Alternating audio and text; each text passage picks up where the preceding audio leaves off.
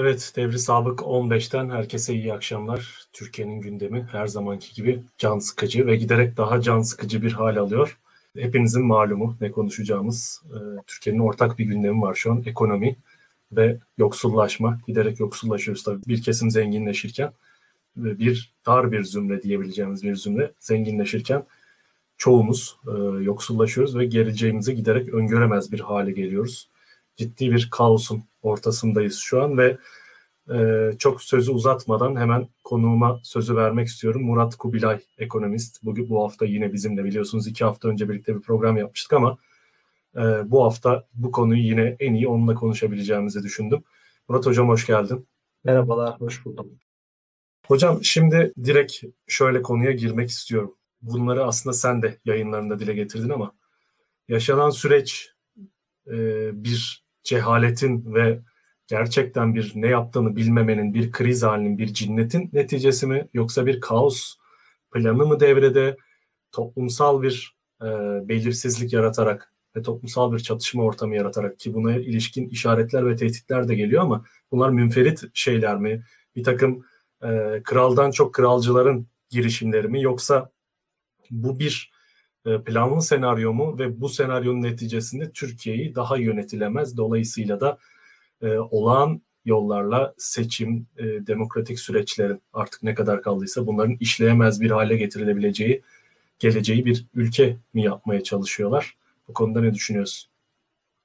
Şimdi normal şartlarda bu soruyu bana sormana gerek kalmaması lazımdı. Çünkü bir program açıklanır. O programda ekonomi, finans temelli olmayanların bile anlayabileceği bir yönetici özeti olurdu. Ha uyguladığımız bu model budur derdik e, işte iyisiyle kötüsüyle buna başarılır başarılamaz denilecek denirdi ve gazetelerdeki köşe yazarları da bunları kullanırdı. E, yabancı yatırımcılara bu raporlanırdı. Böyle bir basit bir süreç ilerlerdi.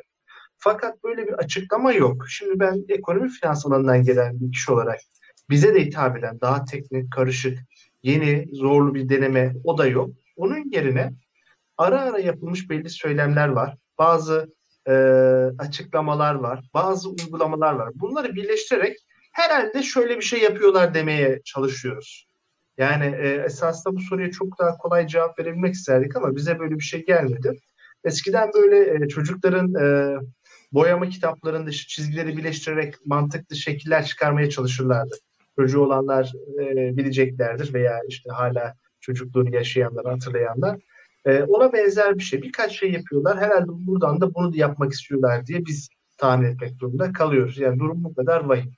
Şimdi ilk haftalarda şunu konuşuyorum ki ondan önce şunu söyleyeyim. Merkez Bankası'nın bir kanunu var. Kanuna göre enflasyon hedeflemesi yapılıyor. Niye? Ee, bizim gibi ülkelerde politikacılar çok müdahil olurlar. Ee, kısa vadeye düşünerek para basımı veya işte tam para basımı değil ama parasal genişleme diyeceğimiz e, hazineye hazinenin tahvillerini Merkez Bankası'na satma yani devletin bir cebiyle diğer cebiyle birbirine karıştırmak ve sonrasında büyük enflasyon spiralleri e, yaratmak gibi sonuçlar var. E, bizim gibi kurumsallaşması yetersiz ülkelerde bu olmasın diye de Merkez Bankası bağımsızlık olmuş. Ama bazı sakıncaları da var. Kalkınmacılığı engelleyen tarafları da var ama o şu an bizim için oldukça lüks bir konu. Hiç o entelektüel tartışmaya şu anki Türkiye'de girmemiz mümkün değil. Şimdi bu ortamda e, bu enflasyon hedeflemesini kanuni bağlayıcılığı olmasına rağmen bırakıyorsunuz. Halbuki hükümetle Merkez Bankası her yıl e, toplanıyorlar, bir hedef belirliyorlar ki son 8 yıldır %5 ve hiçbir yıl tutturulamadı. Ve bunun da bağlayıcılığı şöyle, takip eden yıl Ocak ayında Merkez Bankası yönetimi bu konuda açık bir mektup yazarak bakanlar kuruluna e, hesap veriyor. Niye yapamadığını, bundan sonra ne yapacağını açıklıyor. Şimdi bunlar hepsi çiğneniyor. Tamam, yeni bir şey değil. Zaten Türkiye'de hukuk yok, kanunlar uyumda e, çok dikkate alınmıyor. Peki başka bir şey deniyorlar 2011'den beri. Büyümeci politikalar çünkü çok seçim var. İyi, kulağa iyi hoş geliyor. Ne güzel büyümeye çalışsınlar. Büyüsünler ki büyüyelim ki bizde de bir şeyler düşsün. Ama bunlar tabii e, temelsiz büyümeler oluyor. Çünkü para ve maliye politikasıyla büyüyebilen e, büyümenin sırrı yok. Bu sadece kısa vadedeki ekonomideki dengeleri, dengesizlikleri çözmek içindir. Ee, yoksa bütün dünyadaki her ülke parasal genişleme yapar, bütün ülkeler mali genişleme yapar, hepsi büyürler. Hiç enflasyon olmaz. En güzel sonsuza kadar böyle şen şakrak bir hayat yaşarız. Bu da olmuyor. Ne oluyor? Eninde sonunda yoksullaştıran büyüme olduğu için dış borçlarımız çok artıyor. Duvarı tosluyoruz. Sonra bir gecede faizleri artırıyoruz. Bunları da kaç yıldır yaşıyoruz. Peki şimdi ben bu bilgileri, bilgileri niye anlattım? Şundan ötürü Bu haftadan itibaren başka bir şey yapmaya başladık.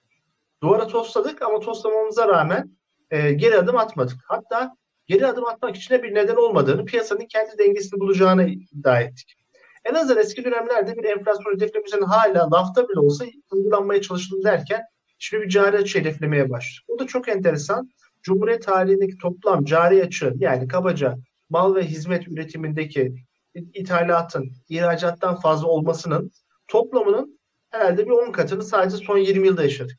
O kadar büyük bir şey verdik. Bunu en çok açık veren e, hükümet sonunda bunu çözmeye karar vermiş ama yanlış zamanda, yanlış yöntemle, yanlış kurumla. Çünkü Merkez Bankası'nın kanunu belli. Devam edeyim buradan biraz daha.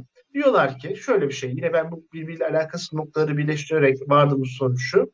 Biz bu enflasyon hedeflemesini tutturamıyoruz. Zaten çok da bağlayıcılığı da kalmadı. Dış dünya ile ilişkimizi biraz daha e, rahatlatabilmek adına dış borçları daha ödenebilir hale getirmek istiyoruz. Nasıl yapacağız? Rekabet gücü kazanmamız lazım. E, nasıl olacak? Teknolojik gelişimimiz, iş gücü verimliliğimiz düşük, eğitim, ARGE bunlar da istediklerimizi yapamadık. E ne yapacağız? O zaman maliyetleri azaltacağız. Ama maliyetlerin bir kısmı döviz cinsi zaten aramalında yurt dışına alan bir ülkeyiz. Önemi yok. Yurt içinde olan emek var. Halk yoksullaşsın. Ne de olsa bize her koşulda oy verirler. Biz onları da arada seçim öncesi biraz popülist e, vaatlerde bulunuruz. Bir kısmını tutarız. Onları idare ederiz. Bu esnada da ihracat rekor kırar. Sonra kur çok yukarı gittiği için toplum o kadar fakirleşir ki küçük bir zümre hariç az önce belirttiğim gibi e, iç ithalat, zorunlu ithalat dışında yapamaz hale geliriz. Böylece cari denge artı yani pozitif hale döner. Cari fazla veririz. Hatta bir de küresel piyasalardaki emtia ve enerjide şu an bir rekor seyir var. O da şansımıza düşebilir. Şans da demeyelim de hani çok zirveye çıkmış olağanüstü dönemler. Biraz onu geride bırakabiliriz. Onu da bırakabilirsek doğal bir enerji ithalatçısı olduğumuz biraz oradan e, idare ederiz. Hele bir de Nisan ayı gelir, pandemi geride kalır. O işte bir sürü gelişmiş ülkenin e, her kesimine e, devletler destek olmuşlardı. O paralar harcamadı. Şimdi gelirler onları bir de Türkiye'nin sahilde tadına bakmak için kullanmak isterler. Bize 30-35 milyar dolara varan turizm geliri elde ederiz. Nisan ayından sonra işleri yola koyarız. O aradaki 4-5 ayda e, açlık olur, sıkıntı olur ama soğan yiyerek geçiririz. Zaten herkesin bir kilo et yemesine gerek yok. 250 gram etle de idare ederiz gibi söylemlerle e, Cumhurbaşkanı Erdoğan'ın e, dini vizyonu, dini ödemi vizyonu, işte o giderse Mekke Medine düşeri, e, onun e, işte çok özel e, nitelikleri neticesinde de iktidar partisi oyunu korur. Nisan'dan sonra rahatlar. E, artık e, seçim saatine gireriz. E, turizmden gelen dövizlerle birlikte maliye politikasını gevşetiriz, kredi politikalarını genişletiriz ve bunun neticesinde Türkiye ekonomisi büyür, enflasyon da zaten toplum bunu kabulleştirdi. E, işsizliği de %10'u düşürsek yeter. Türkiye'de %10 işsizlik çok normal. Halk e, isyan da çıkarmıyor. Bu şekilde Eylül Ekim gibi seçimlere gideriz. 5 yılda alırız. Muhalefeti de ondan sonra içeri tıkarız. Türkiye'ye çökeriz. Benim gördüğüm plan bu. E, amaçlanan bu kağıt üstünde. Ha tutar tutmaz e, ayrı. Çünkü çok fazla açık noktası var. Bu öyle bir şey ki yani işte e, hoca şuradan 3 puanı kırmasa, şuradan 2 puanını bana verse, şuradan da yöntemim iyiydi. Burada bir terimi güzel yazdım. Bir puan da oradan alsam işte ortalamayı 60'tan 80'e çıkarsa etse sonra hani desek de desek 40 alacağım sınavdan aa beklemek gibi bir şey. Ama yani hani olağanüstü dönemlerde olur. Yanılmıyorsam son bu örneği de bitirdim. E, San Antonio Spurs'taydı sanıyorum Tracy McGrady maçın son birkaç dakikasında olsa yatıp e, yeniyorlardı birkaç ders saniyesinde. Hani öyle ultra bir olağanüstülük olursa işte 40 yılda bir oluyor. E, ne hala yoksa e, olmayacak ama işte son sözüm şu olsun. Sabah gazetesinde bir yazar var. Dilek Güngör isimli. Berat Albayrak çok yakın onun tetikçisi gibi bir şey diyebilirim. Yani kimseye hakaret etmemi istemem ama o tip yazılar yazdığı için bunu rahatla söylüyor. Kendisi duysa rahatsız olmaz herhalde. O bile geçtiğimiz haftalardaki yazdığı yazının başlığı ya tutarsaydı. Ki daha dolar kur 12-13 lira olmamıştı. Daha 9-10 liradayken ya tutarsa demişti. İşte bakıyoruz ya tutarsa. Ben anlattım bu kadar bilimsel de işte hani sorduk buraya gelmişiz. E, bir bu iş ilmini bilimini biliyoruz diye de anlatmamızı istiyorsun. İşte olduğu kadarıyla anlattım ama aslında hikayenin gerçek vardı yer ya tutarsa. Yani e, klasik şu geleneksel deyişle belki özetleyebiliriz. Nenemin sakalı olsa dedem olurdu hikayesi bu. E, tam bir e, çok bilinmeyen bilinmeyenliği böyle bir sürü faktörün ve son derece e, ihtimali yüksek olmayan birçok etkenin bir araya gelip bunları kurtarması gerekiyor yaptıkları plana göre ve senin tahminine göre bu plan böyle bir rasyonelite ile yapıldığı ise ve böyle bir akıl işliyor ise sonbaharda yaz sonu veya bilemedin sonbaharda en geç e, bir seçimle durumu düzelt geçici bir rahatlama yaratıp ardından seçimi kazanabileceğini umarak hareket ediyor. Ancak tabii ki bu birçok faktörün bir araya gelmesini gerektirdiği gibi bu iyileşmenin sosyal karşılığının da e, aynı matematiksel hesapla geliyor olması icap ediyor. Yani orada aslında bir tane daha bilinmeyen var.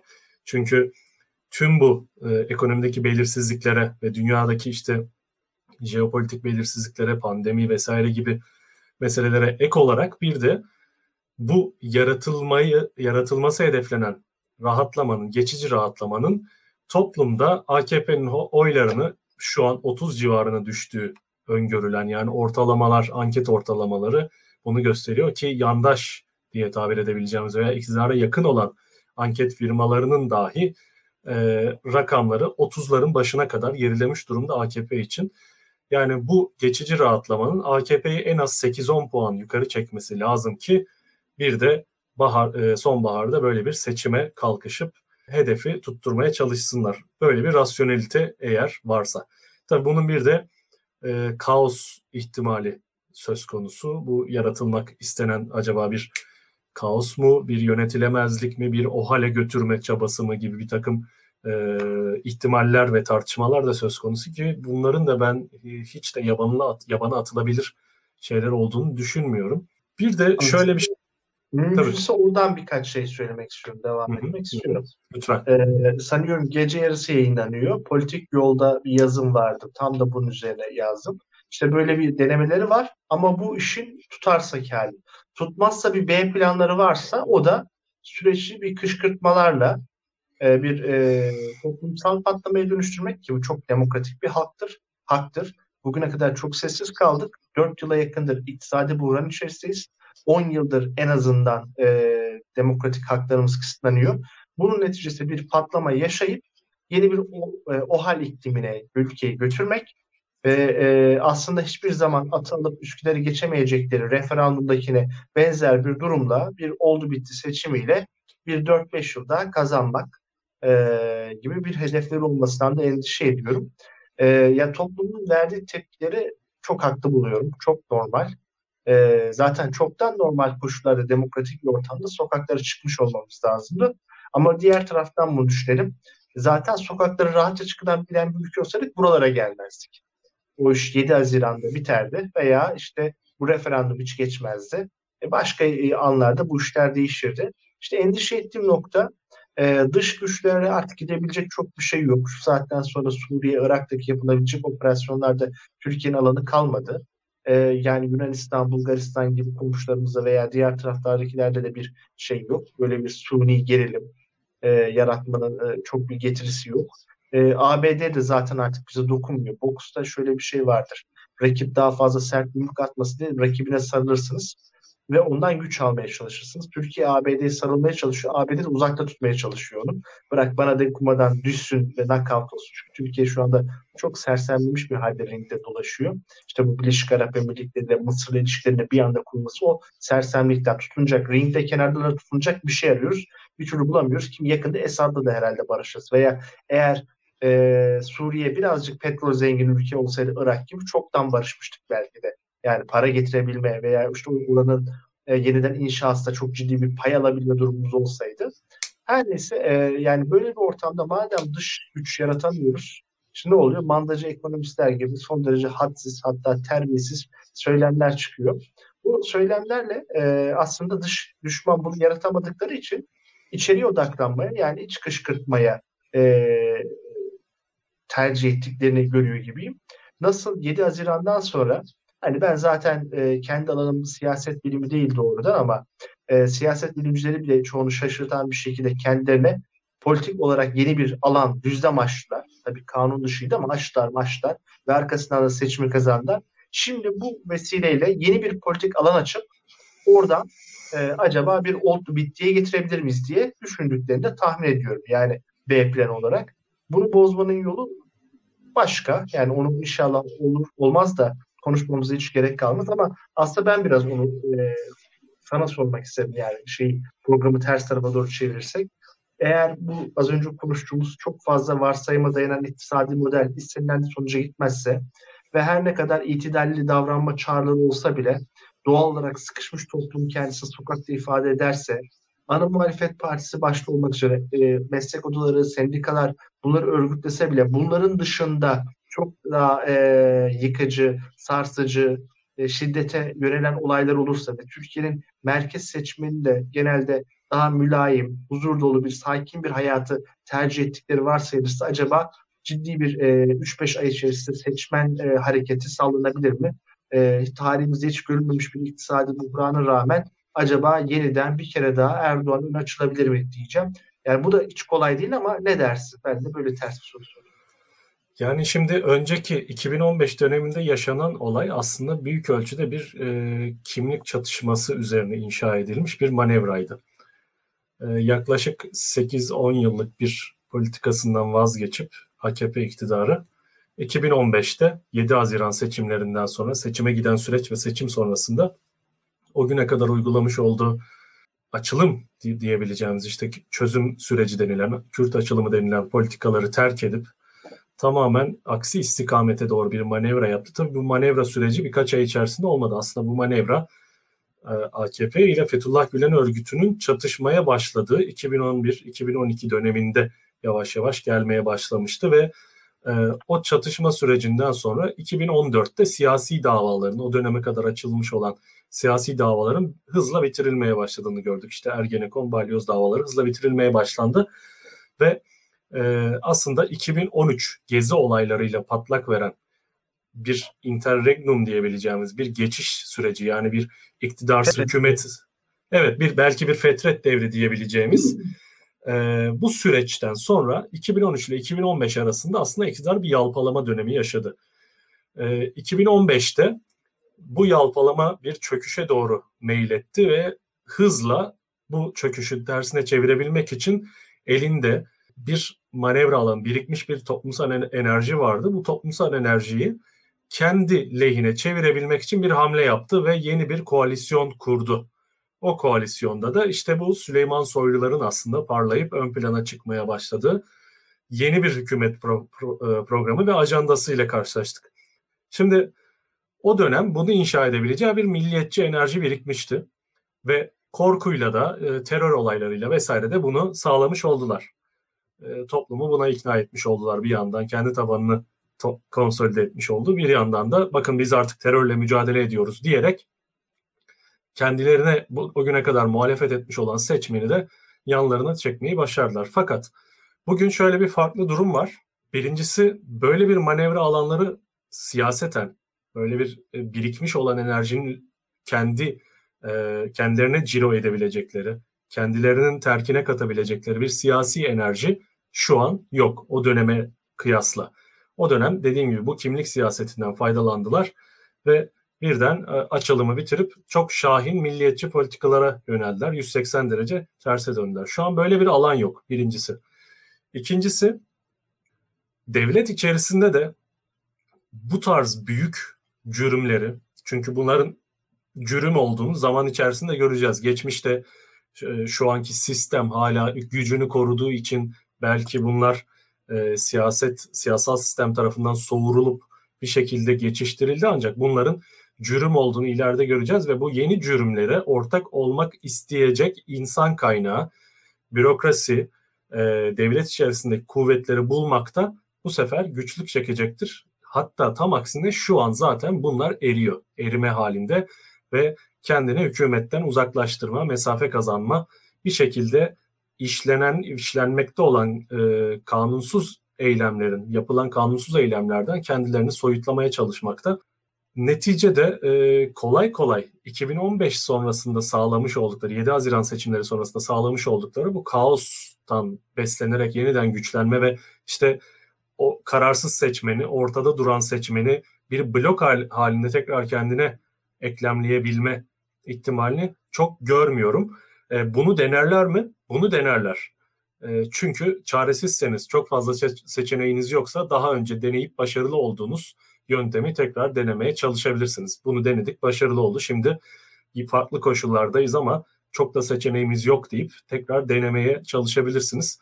E, ancak dediğim gibi bu sokaktan e, bir şey yaratarak, bir kaos yaratarak kendilerine seç, e, e, kararsız seçmeni korkutup kendilerine çekme etkisinin o günküyle karşılaştırılamayacak kadar düşük olabileceğini düşünüyorum. Benim esas buradaki endişem bu kaos meselesiyle ilgili endişem şu. Bunu bir e, de facto yönetim e, pratiği haline getirebilirler. Yani bunu bir OHAL'le işte biz seçim yapılamayacak bir ortam var vesaire diyerek öz darbe denilen kendi kendine devlet kurumlarını direkt giderek şu an zaten işse, işlevsizleşti ama kurumları giderek daha fazla işlevsizleştireceği ve gücü giderek daha fazla e, merkezde kanunsuz bir şekilde toplayabileceği bir süreç yaratmayı deneyebilir. Ve işte seçimler ertelenir mi vesaire gibi soru işaretleri doğuyor burada. Ama bu da çok kolay değil. E, ihtimal dahilinde olmakla birlikte bu da çok kolay değil. Neden değil? Çünkü Türkiye'de seçmenin siyaset algısı seçimle, seçime endeksli. Bizde siyaset eşittir seçim siyasal kültürümüzde. Dolayısıyla e, seçimlerin öyle veya böyle yapılabiliyor olması seçmen açısından çok önemli. İktidar e, yanlısı seçmen açısından da çok önemli. Bu seçimleri yapmak e, bir şekilde yani işin ekonomi boyutunu bir kenara bıraktım. İktidarın tabanının sürdürülebilirliği bakımından da kaçınılmaz. O yüzden zaten AKP çok sık seçim yapan bir partiydi. Yani Erdoğan her ne kadar iki gün önceki konuşmasında efendim biz sürekli seçim mi yapacağız, erken seçim mi ancak kabile devletlerinde olur gibi iddialarda bulunmuş olsa da Erdoğan e, sıkıştığı her an sandığı halkın önüne getirerek bu sıkışmayı aşmış bir lider. Şu an getiremiyor. Yani fırsatı olsa, desteği olsa hemen getirirdi. E, getiremiyor çünkü bu yöntem şu an işlemiyor. Ne yapacak? Açıkçası çok fazla bilinmezlik var. Ben de bu ihtimali böyle özetleyebilirim. Deyip ben, sana hemen tabii buyur. Yok bana dönmeden ben biraz daha sıkıştırayım müsaadenle. Yani tamam. bu işte öz darbe dediğimiz şekilde ben bu tabiri daha önce duymamıştım ama yani şimdi 2015'te kıyaslarken doğrudur. Yeni ittifaka katabileceği bir MHP vardı. Zaten tam tutmayan bir Kürt açılımı vardı e, ve Süleyman Soylu gibi hiçbir şey olamamış ama çok hırslı olan siyasetçiler vardı. Her şeyi yapmaya hazır olanlar. Şimdi böyle bir yeni insan kaynağı yok. Yeni bir e, onunla ortak olmak isteyen yok. Hepsini kabul ediyoruz. Saadet Partisi bile çok ciddi mesafe koyuyor ki çok daha küçük bir oy oranı var. Daha çok bir e, politik doğruluk e, kavramını çizdiği için anlam kazanıyor. Fakat diğer taraftan 2015'e kıyasladığımız zaman bir aydın doğan medyası dahi yok. Bu bir. Evet. İkincisi YSK veya diğer yargı çok daha başka bir noktada. O hal geride kaldı diyoruz ama o halin baskı enstrümanları bir şekilde normalleştirildi ve toplum da bunu kabul etti. Ee, tamam e, her şey de lehine değil. İşte belediyelerin getirmiş olduğu maddi ve insan kaynağı gücünü büyük ölçüde kaybetti ama başka şeyleri de kazandı. Ee, şimdi bunları da hesaba kattığımız zaman yine de böyle e, Türkiye'yi e, şahsına münhasır ama biraz Azerbaycan'ı, Belarus anımsatan bir yola itebilir mi diye sormak istiyorum ki iktisadi olarak bunun kolay olmadığını da şöyle söyleyeyim. E, mesela 1980 darbesi 2000 yılında yapılamazdı. Çünkü 1980'de Türkiye daha dünyaya bu kadar açılmamıştı. Bir süre onu ABD desteği dahi olsa e, izole yapabiliyordunuz. Dünya ticaretinde, finansal sistemde Türkiye'nin bir önemi yoktu. Birçok ülke için bu geçerliydi. 2000'de öyle değil. İyi kötü bir yer tutuyorduk. Bugün çok daha ciddi bir yer tutuyoruz ve bu Türkiye özel değil. Bütün yükselen piyasa ülkeler için. Yani Türkiye'nin sınırları kapatalım. Burada kendi başımıza yaşayacağız. Burayı bir Belarus, Kuzey Kore haline getireceğiz demek çok zor. Ama belli ki her şeye cüret etme niyetindeler. İşler sıkışırsa işte Sadat'tı, başka milislerdi, TÜGVA'dı, TÜRGEV'di, Ensar'dı, işte hazırlıklar, kaybolan silahlar, e, bizim yeterince örgütlü olmamamızdan faydalanmaları, kendimizi işte belirli özel alanlarda korumanın verdiği rahatlığımız, rehavetimiz, e, kur 13 liraya çıktığında bile hala şaka, e, kahkaha, mizahla yola devam etmemiz. Hani bütün bunları kullanarak son bir defa daha e, ölümüne taarruz edip bizleri e, sırt üstü getirmeleri hiç mümkün değildir diyebilir miyiz? Yani diyemeyiz tabii ki ama yani çok mu düşük, uç bir oynanmayacak bir ihtimaldir diyebilir miyiz? Yani ben bunun iktidar açısından çok riskli bir kumar olduğunu düşünüyorum. Yani e, bir böyle bir taarruza kalkmak için önce elinizdeki imkanları iyi değerlendirmeniz lazım. İşte az önce bahsettiğimiz imkansızlıklar var. Yani şu demek değil. E, çaresizseniz her şeyi yapabilecek bir potansiyele sahip olabilirsiniz kendinizi kurtarmak için. Fakat bu kendinizi kurtarabileceğiniz anlamına gelmiyor. Yani örneğin bir kuşatma altındasınız. Kuşatmayı yarmak için son kez can havliyle bir saldırıya geçiriyor, geçiyorsunuz. Fakat e, o kadar güçlü bir, o kadar planlı programlı bir kuşatma altında ve o kadar az cephaneyle saldırıya geçiyorsunuz ki neticede telef oluyorsunuz. Yani bunları yapamazlar demiyorum fakat e, bahsettiğim e, olanaksızlıklar ve benim de açıkçası en çok en nihayetinde gelip e, işin tıkanacağını düşündüğüm yer Türkiye'nin mevcut ekonomik yapısı, sermaye profili ve insan kaynağının e, yani 80'lerden çok daha farklı bir yere gelmiş olması. E, Türkiye'yi Arap sermayesiyle efendim Rusya ile Çin'le falan böyle entegre edip ki onların da zaten Çin'in de böyle bir entegrasyon e, gücü yok bu bölge için. Türkiye'yi bu anlamda besleyebilir. Evet böyle bir talebi yok. Böyle bir e, buraya yönelik bu tarz bir açıkçası açılabilecek kadar da henüz e, Amerika tarzı, Avrupa Birliği tarzı bir ilişki geliştirmiş değil. Şimdi bunlara entegre edip buradan gelecek sermaye ilişkilerini, buradan gelecek ticari ilişkileri bel bağlayarak Türkiye rejimini tamamen işte Belarus tarzı bir e, rejim haline getirmeyi e, deneyebilir mi? E, dediğin gibi bunu ekonomik olarak besleyemeyeceği ve bunu e, buradaki insan kaynağını e, buraya yönlendiremeyeceği, böyle bir insan kaynağını bu fanusun içinde tut, tutabileceğini düşünmediğim için dahası Türkiye'nin e, müesses nizamı içerisinde de çok ciddi ayrılıklar var bu anlamda. Yani geleneksel bürokrasi içerisinde ve e, bu nizamın, bu devletin aklını temsil eden bir takım çevreler içerisinde de e, bu anlamda ciddi ayrılıklar var ve bunların da e, ciddi direnişleriyle karşılaşacaktır. AKP'yi geçmişte destek vermiş olsalar dahi ki karşılaşıyor da aslında bugün. E, örneğin Cumhuriyet Halk Partisi'nin tezkereye hayır diyebilmiş olması sadece Kemal Kılıçdaroğlu'nun veya Cumhuriyet Halk Partisi yönetiminin kendi iradesiyle açıklanabilecek bir şey değil. Cumhuriyet Halk Partisi devlet içerisindeki eğilimleri, gelişmeleri iyi takip edebiliyor şu an ve e, bunların e, nesnel dayanakları olmaksızın kolaylıkla böyle bir adım atmaya çalışmazdı diye düşünüyorum Cumhuriyet Halk Partisi. Son küçük bir soru daha ekleyeceğim müsaadenle. Böyle ava giden ablamır gibi oldu. Evet öyle oldu biraz. Böyle dışa açık ekonomilerden e, yani eski dönemde bize göre daha önce açılmış bir Kore var. Güney Kore var. Ve onun da işte bir Park Chung-hee sanıyorum bu döneminde. Şimdi bir yandan ona bakmaya çalıştım. Kore politikasına hakim değilim e, hani açık bir ekonomi e, bir şekilde hafif darbe tarzı bir yönetimle bir götürüldü onun arkasından sonraki dönemde. Hani o kadar dahi mi olmaz? Yani Türkiye'yi böyle ihracat yönelimli. Yani bir 40 yıl öncesinin Güney Kore'si, Kuzey Kore değil mi? Güney Kore'si gibi bir model dahi mi hiç olmaz? Ne dersin böyle? Yani orada yani bir otel... anlatmaya çalıştığım için soruyorum. Yani umarım ben de e, şimdi ben de tabii ki bir takım tahminleri ve yorumlarımı söylüyorum. E, ve bunlar tabii ki öznel şeyler. Yani ben de e, yani sosyal bilimlerde özellikle toplumu, devleti, siyaseti yorumlamaya çalışırken asla nesnellik subje diye bir şey yok.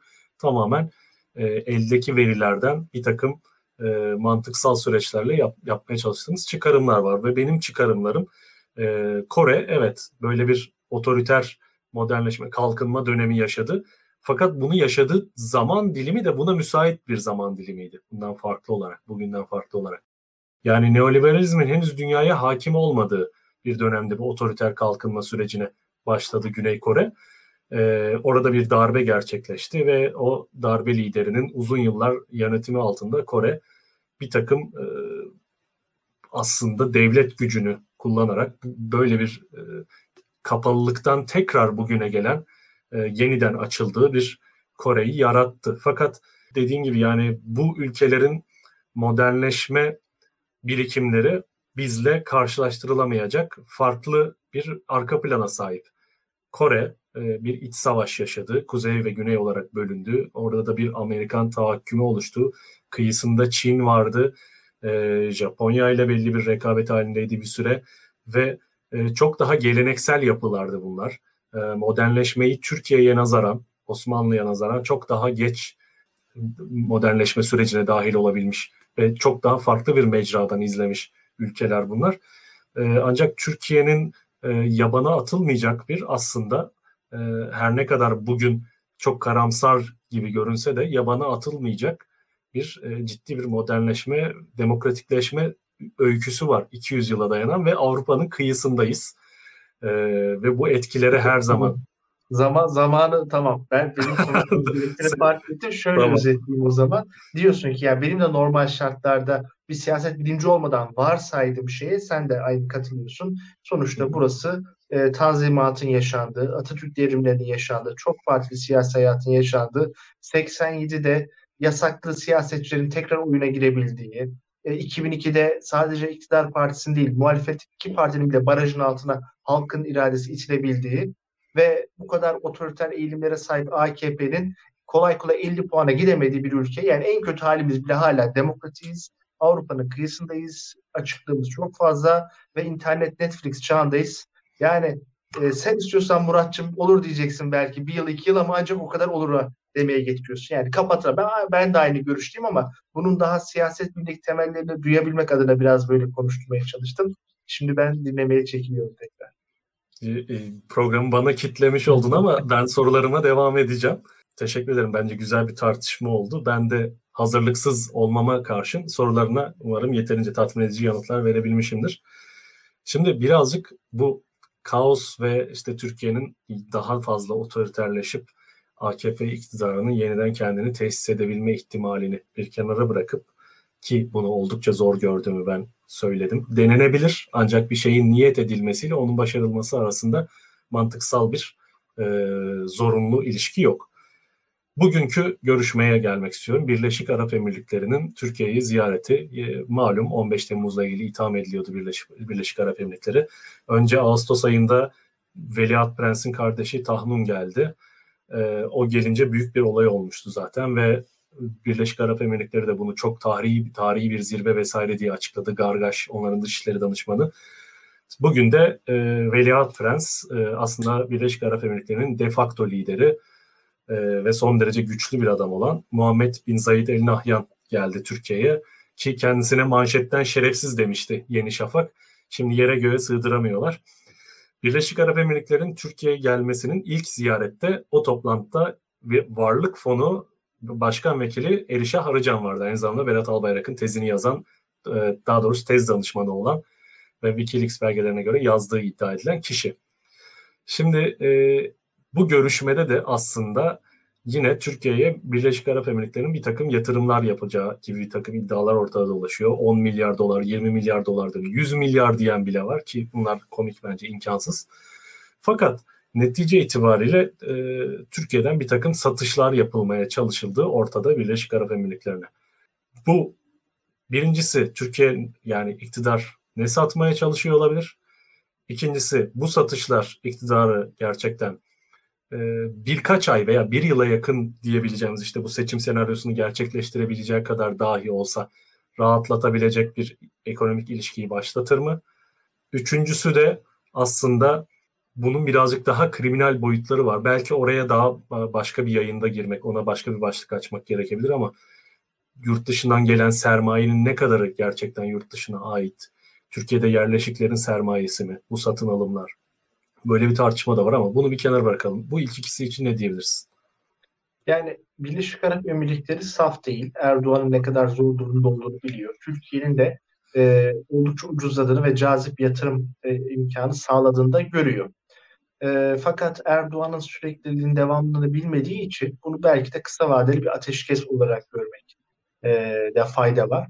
E, ve sadece Türkiye odaklı bakmamak lazım. Orta Doğu'da bir ayrım vardı. Bir tarafta Suudi Arabistan'la Birleşik Arap Emirlikleri, diğer tarafta da Türkiye ile Katar. E, Suudi Arabistan beklenmedik bir şekilde Katar'la barışınca Birleşik Arap Emirlikleri de barışmak zorunda kaldı. Bu sefer belki de Birleşik Arap Emirlikleri e, Suudi Arabistan'a bir nazire yapıp önden Türkiye ile barışmayı tercih etti. Bu tabi barış demeyin de ateşkes diyelim. Şimdi bu para kısmı yani bu olayı kalıcı ve Türkiye özel bir durumda algılamaya da biliriz. Bizim dışımızda Arap dünyasının kendi iç dengeleriyle ilgili olabilir. Arzu edilen sonuçlar olmayabilir. Ama velev ki oldu diyelim. Buradan yola çıkalım. Ee, öncelikle e, bu uzun vadeli doğrudan yatırımların e, bugünden yarına bir etkisi yok. Yani mesela ABD, Avrupa sermayesi gelse o zaman deriz ki Aa, tamam bu işler normalleşiyor herhalde. Bir şekilde anlaşılır deriz. Ama zaten Türkiye'nin doğrudan e, Batı ile olan e, yaptırımlarından kurtulduğuna dair bir gelen bir para değil.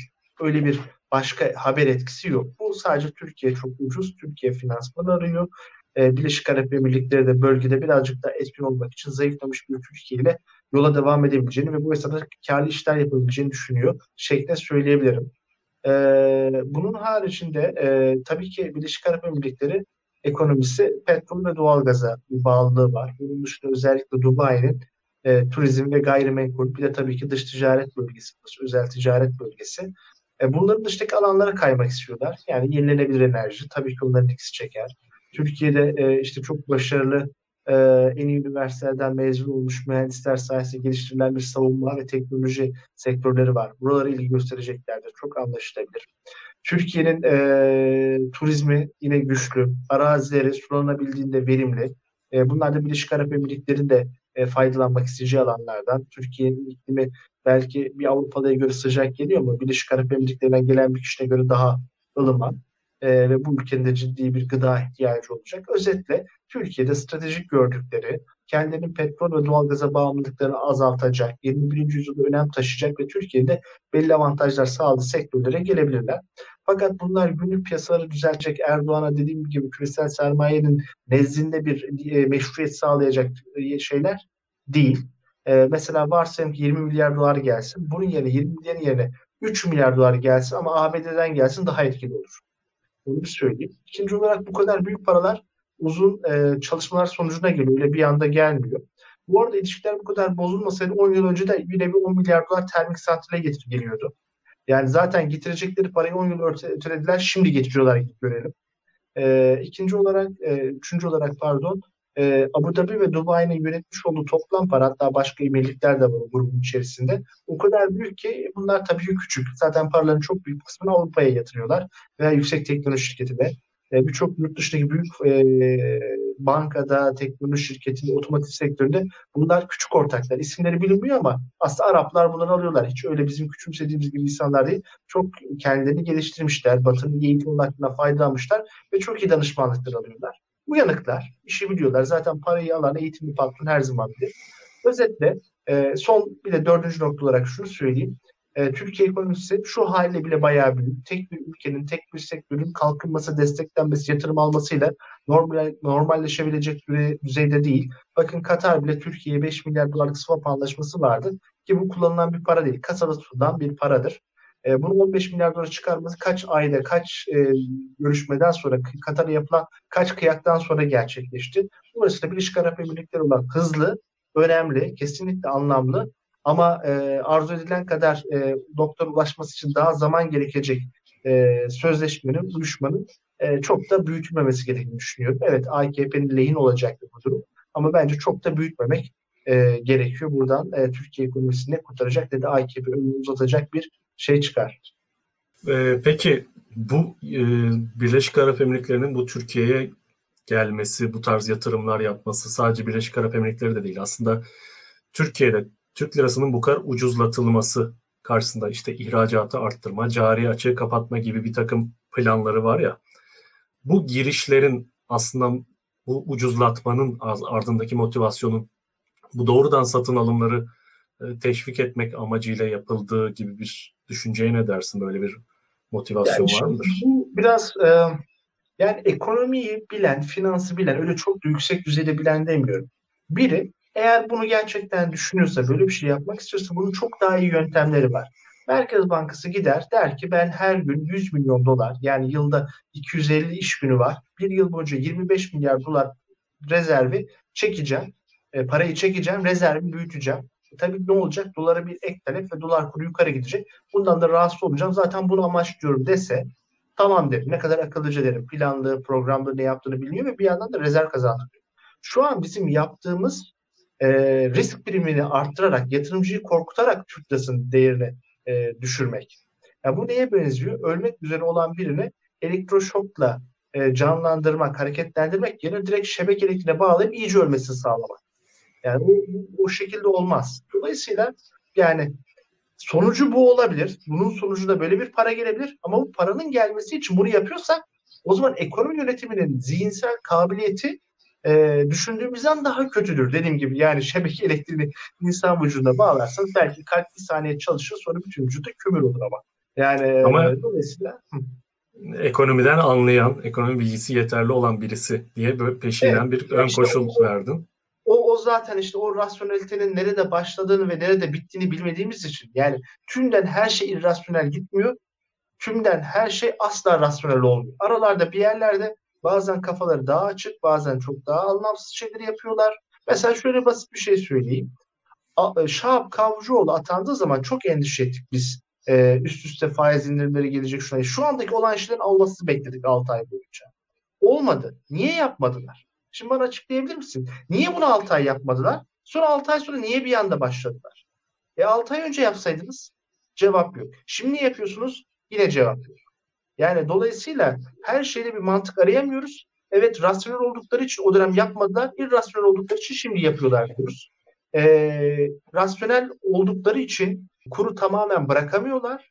Ama irrasyonel oldukları için kurun buraları gelmesinden çok da rahatsız değiliz gibi tavırlarda takılıyorlar. Bunun siyahla beyaz arasındaki hangi çizgiler o gün nasıl bir psikolojiyle uyandıklarına bağlı. O gün keyiflerinin ne olduğuna bağlı. Ama genelde duvarı toslamaya yakın son anda geri adım atıyorlar. Zaten Erdoğan da bugüne kadar uzatan bu e, geri adımlarıdır. E, siyasi ömrünü uzatan. E, ama o geri adımları yaptıktan sonra seçmen cezasını vermediği için veya muhalefet belki ona alternatif bir şey çıkaramadığı için veya basın medya yoluyla onun bu ricatları aslında ne kadar karizma bozucu şeyler olduğu ortaya konamadığı için bugünlere gelebildi. Yani dolayısıyla ne kadar rasyonel ne kadar irrasyonel onu çözmesi zor. Anlık günlük o an ne varsa böyle değerlendiriyoruz.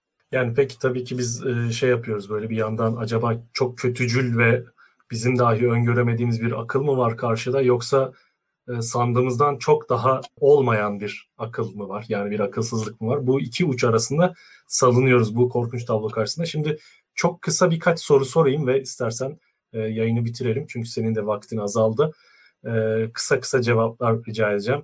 Seyircimiz sormuş. Doları baskılayalım derken patlar mı? demiş. Şu an bankalar işte geçtiğimiz salı günü bir işlem durdurma oldu. Dolarda bir baskılama mı var? Bu baskılama daha fazla yükselmeye neden olur mu? diyor. Yani olabilir e, ama baskılamaya daha başlamadılar ki de patlasın. Daha bir baskı yok. Bir bıraktılar. Çok aşağıda olanlar bir kar satışı yaptılar. Ya mutlaka bir şey yaparlar. Elimizde malla yakalanmayalım. Zaten 3 lira kazandık. 1 lirası da kalsın, masada kalsın dedikleri için şu an burada. Yani bundan sonra ne yapıp ne yapacaklarını bilmiyor. Daha ciddi bir Merkez Bankası'nın ne sözlü müdahalesi var, ne rezervli müdahalesi var. Faize zaten yok. Kredileri ne yapacaklarını bilmiyorlar her an mali, e, Lütfi Elvan'da gidecek maliye politikasında başka sıkıntılar yaşanacak endişeleri taşıyoruz. Yani böyle bir ortamda haliyle yani baskı yok ki e, kalıcı düşsün diyelim. Soruyu bence şöyle sormak lazım. Baskı gelir mi diye. Yoksa diğer türlü tabii ki yukarı doğru trend devam eder. Peki e, faiz inmeye devam edecek mi sence? Aralık aralığa ilişkin öngörün var yani mı? Teknik olarak zaten şu anda bir 600 bas puan arttırmaları lazım şu andaki piyasa faizleri buna işaret ediyor. Dolayısıyla artık indirmemeleri lazım. Ama geçen sefer de indirmemeleri lazım. 10. iki ayda yapmadılar. Ee, bu sefer çok bekledik yani piyasanın açık beklentisi 100 bas puan indirimdi ama arkadaki fısıltıda indirilmemesiydi. Yapamazlardı, yapmazlardı. Ama iktidar bunu söylüyormuş. Zaten kur gitti ne olacak yapayım zaten fiyatları yansıdı. Ama bu şöyle olmadı. Bakalım aynı hatayı bir daha yapacaklar. Peki e, Türkiye'nin özel ve kamu kısa vadeli döviz borçlarını ödeme güçlüğü yaşaması riski var mı? Yani şu anda yok. 168 milyar dolarlık borcumuz var. E, cari fazla vermeye Ağustos'ta başladık. Ağustos Eylül'de cari fazla verdik. Turizmin az da olsa etkisi oldu. Şimdi turizmin etkisi azalıyor ama bu sefer de yoksulluk o kadar artıyor ki ithalat yapamayacağımız için cari fazla vermeye çalışacağız. Vermeye başlayacağız. E, bunu gören yabancı yatırımcılar da Hani TL'den çıktılar ama döviz cinsi varlıklarımız hala duruyor. Normalde CDS çok daha fazla patlardı. 2018 düzeyden hiç çıkmadı bile. 2018'de çok e, korkunç şeyler yaşadık. İş Bankası'nın dolar cinsi tahvillerinin faizi %20'lere çıktı. Yani normalde %5-6 en fazla olacak şey 20'lere çıktı. Bunların hiçbirini şu anda görmüyoruz. Hala yurt dışında olan sendikasyon kredileri de devam ediyor. Demek ki yabancı yatırımcılar böyle bir riski görmüyorlar. Cari fazlanın bu tarafın ca cazip olduğunu fark ediyorlar. Peki bu e, bir kur oynaklığı karşısında ihracatçı şu an bir takım e, sözleşmeler yapmakta zannedersem zorlanmaya başladı. Tedarik zinciriyle ilgili sıkıntılar var. Ham madde sıkıntıları yaşanmaya başlamış belli sektörlerde. Bu şimdi bir yandan ihracatın arttırılmasına yönelik kendi e, rasyonelitelerince yönelik bu politikaları yürütürlerken bir yandan da bu e, kurdaki bu oynaklık ve bu belirsizlik ihracatın artmasını da bir yandan engelliyor olmuyor mu peki? Önümüzdeki dönem için? Sadece ihracat değil hem iç hem dış ticaret için bu durum geçerli. E, çünkü e, fiyatlar yani daha doğrusu döviz kurları bu kadar hızlı oynarken bir fiyatlama yapmak ve bunun neticesinde e, ülkenin içerisindeki tedarik zincirini sürdürmek, gerekli yurt dışından aramalı tedariki sağlamak çok zor. E, haliyle işte çok da iş bilmedikleri için böyle bir duruma getirdiler. Eğer tam manasıyla bilinçli bir rekabetçi kur deniyorlarsa kuru hiç buraları bırakmamaları lazım. Kontrollü bir şekilde döviz rezervi oluşturarak kuru 9 ila 10 liraya getireceklerdi. Hatta bunu sözlü ifade edeceklerdi. Biz kuru 9'un üstüne gidiyoruz. O yüzden de alım ihalesi yapacağız sizler. Veya işte 9'dan getireni alırız rahat ol desen bu iş çözülür. Hiç bu kadar kötü olmazdı. Ama bu kadar yükseğe çıkınca böyle riskler oluyor. Ama yine de e, piyasa zamanla dengesini bulur. Yeter ki daha da kötü bir yere getirmesinler. Ama ondan işte emin değilim. E, Erdoğan kefil olabilecek biri değil bu anlamda. Peki son sorum bu birazcık daha siyasi ve önümüzdeki sürece yönelik bir soru olacak muhalefetin bu süreçte e, siyasi değişimi, dönüşümü sağlamak için ne yapması gerektiğini düşünüyorsun? Yani erken seçimi zorlamak için sence e, doğru strateji izliyor mu yoksa yap, atması gereken daha fazla adımlar var mı? Bu en zor soru oldu çünkü e, biraz benim alanımı da aşıyor. Sadece şu kadarını söyleyeyim. E, ekonomideki bozulma e, bu imkanları tanıyacak. Sokağa çıkmak insanların hakkı ama onu doğru yönetilemezse farklı yerlere sapabilme ihtimali var. E, ve özellikle toplum çok çabuk sineye çekiyor bozuk hayatı. Lükse de alışmamış, insanca yaşamaya alışmamış. Bu, bunları devletin kendisi sağlaması gereken haklar olarak görmüyor. Haklarını hiç savunamıyor. Dolayısıyla kötü hayat formasyonunda yaşamayı kabullenebiliyor. Bunun olmaması için önümüzdeki 4-5 ay içerisinde bir an önce iktidarı asla kazanamayacak noktaya getirene kadar pataklaması lazım. Yani 1 Nisan'a kadar e, şey askeri tabirlerle kullanayım. Düşmanı çevreleyip imha etmesi lazım. 1 Nisan'dan sonra da açıp Ege Denizi, Akdeniz'e sürmesi lazım. Böyle uygulaması lazım. Ama şu anda biraz o sertlikte gitmiyor. Halbuki imkanlar buna dahil. Ben olsam çok daha sert özellikle Erdoğan üzerine giderdim. Bugüne kadar Erdoğan üzerinden gitmeyin diyorlardı. Çünkü Erdoğan'ı seçmeni çok seviyor diye. Ama merkez seçmen onun bu yaptıklarından ötürü ben sorun tuttuğunu düşünüyorum. Yani artık Erdoğan o grubun güçlü değil zayıf halkası olduğunu düşünüyorum. Yani yanılabilirim. Ben farklı bir alandan geliyorum. Ben olsam buraya daha fazla baskı uygulardım. Ekonomi daha çok ne getirdim? Yapay gündemlere kaçmazdım ve 1 Nisan olmadan AKP'yi 25-30 puan arasında hapsederdim. O zaman zaten listeler bile o sokak çatışmaları, o halmiş bilen bile deneyebilecek duruma e, kaybederler. O gücü kaybederlerdi ve böylece de Haziran ayında erken bir seçimle iktidarı devraladım. Hem de daha da ekonomi enkaz haline gelmeden. Ama tabii ki karşı tarafın da yapabileceği hamleleri de düşünmek gerekiyor. Özetle seçimleri ne kadar erken, hızlı yaparsa artık e, ana muhalefet için özellikle daha avantaj. Eskiden diyorduk ki bitiş eriyorlar diye. ama işte bunun başka şeyleri deneme imkanları oluyor. O yüzden e, Nisan'a kadar hükümeti çökertip e, Haziran'da da seçimi yapıp iktidar değişimini başarmaları benim olduğunu tavsiyemdir. Bence çok açıklayıcı bir yanıt oldu. Gayet iyi bir yanıt oldu. Yani çünkü bir, bu önümüzdeki bir yıl içerisinde, önümüzdeki sonbahara kadar e, belli bir ekonomik ekonomik plan çerçevesinde seçim yapmayı deneyebilir diyorsun. Dolayısıyla bu seçimi böyle bir rahatlama, geçici rahatlamayla, hayali bir rahatlamayla seçime girmesini engelleyip derhal hızlı bir taarruzla e, kuşatılıp etkisiz hale getirilmesi gerekiyor iktidar muhalefet tarafından dedin ve ben de buna çok katılıyorum. Ee, çok teşekkürler hocam e, zaman ayırdığın için. Daha çok aslında konuşacak şey var, soracağım soru var. E, fakat başka bir yayında diyelim. E, ağzına sağlık, emeğine sağlık. E, tekrar görüşmek üzere haftaya diyelim. Kendinize iyi bakın. Ben de teşekkür ederim. Görüşmek üzere. Görüşmek üzere.